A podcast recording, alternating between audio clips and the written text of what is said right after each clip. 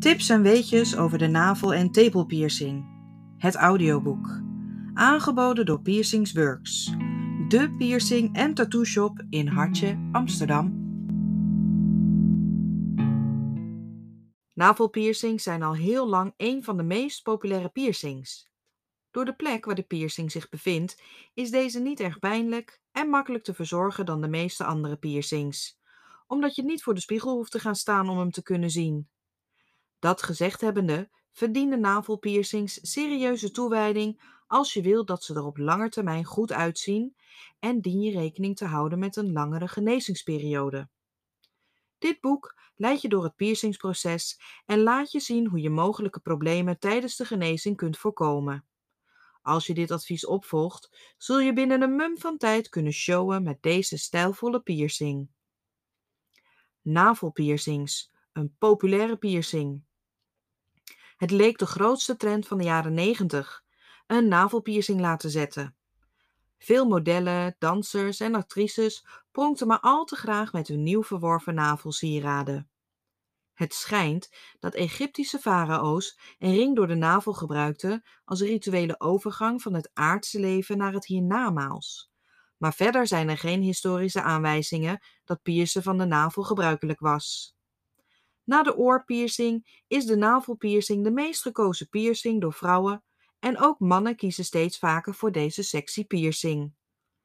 Het is belangrijk op te merken dat niet iedereen een navelpiercing kan nemen. Omdat ze erg afhankelijk zijn van de anatomie, kunnen sommige piercers het weigeren of een andere type navelpiercing voorstellen. Als dit je enthousiasme niet getemperd heeft, kun je het beste beginnen met het vinden van een erkend, ervaren piercer die met je samen zal werken om zo het mooiste resultaat te bereiken. Heb ik een geschikte buik of navel?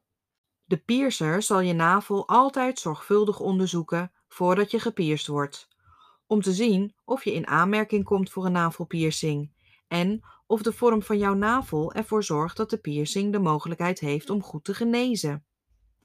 Helaas is niet iedereen een geschikte kandidaat voor deze piercing, dus het kan zijn dat het voor jou niet mogelijk is om een navelpiercing te nemen. In principe kan iedereen de huid rond de navel laten piercen. Maar anatomisch gezien is niet elk lichaam in staat om een navelpiercing te laten genezen. Als je navel te diep is of te veel omliggende huid heeft, kan dit druk op de sieraden veroorzaken, waardoor de wond niet goed kan genezen. Dit kan leiden tot irritatie of een ontsteking.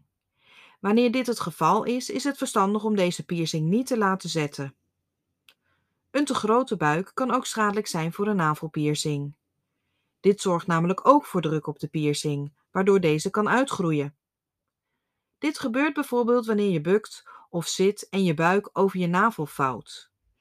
Over het algemeen zijn de risico's op uitgroeien groter als je een grotere buik hebt. Het lichaam zal de piercing afstoten, waardoor hij na verloop van tijd zal uitvallen.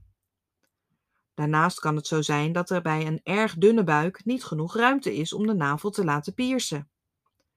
Het piercen van de navel bij een te platte buik is ook af te raden, omdat een navelpiercing erg strak aanvoelt op een platte buik en dit veel ongemak kan veroorzaken. Indien je een buikwandcorrectie bent ondergaan, is het niet aan te raden je buik te laten piercen, mits je arts hier toestemming voor heeft gegeven. Veel artsen raden aan om dit op zijn vroegst pas na een jaar na de operatie te laten doen, omdat je huid en bloedstroom naar het gebied daarvoor niet voldoende zijn hersteld, wat het risico op uitgroei erg groot maakt. Meestal gaan navelpiercings door de lip van de huid boven de navel. Hoewel de meeste mensen technisch gezien een navelpiercing kunnen nemen, is het het beste om een goede huidflap boven de navel te hebben, zodat de piercer het sieraad er goed doorheen kan plaatsen, als je wilt dat het goed geneest. De piercing heeft ook ruimte onder en achter de flap nodig, zodat het gebied niet geïrriteerd raakt tijdens het genezingsproces. Als je geen stevige huidflap op de bovenkant van de navel hebt, kunnen piercers soms in plaats daarvan door de onderlip van de navel gaan, hoewel dit een zeldzame optie is.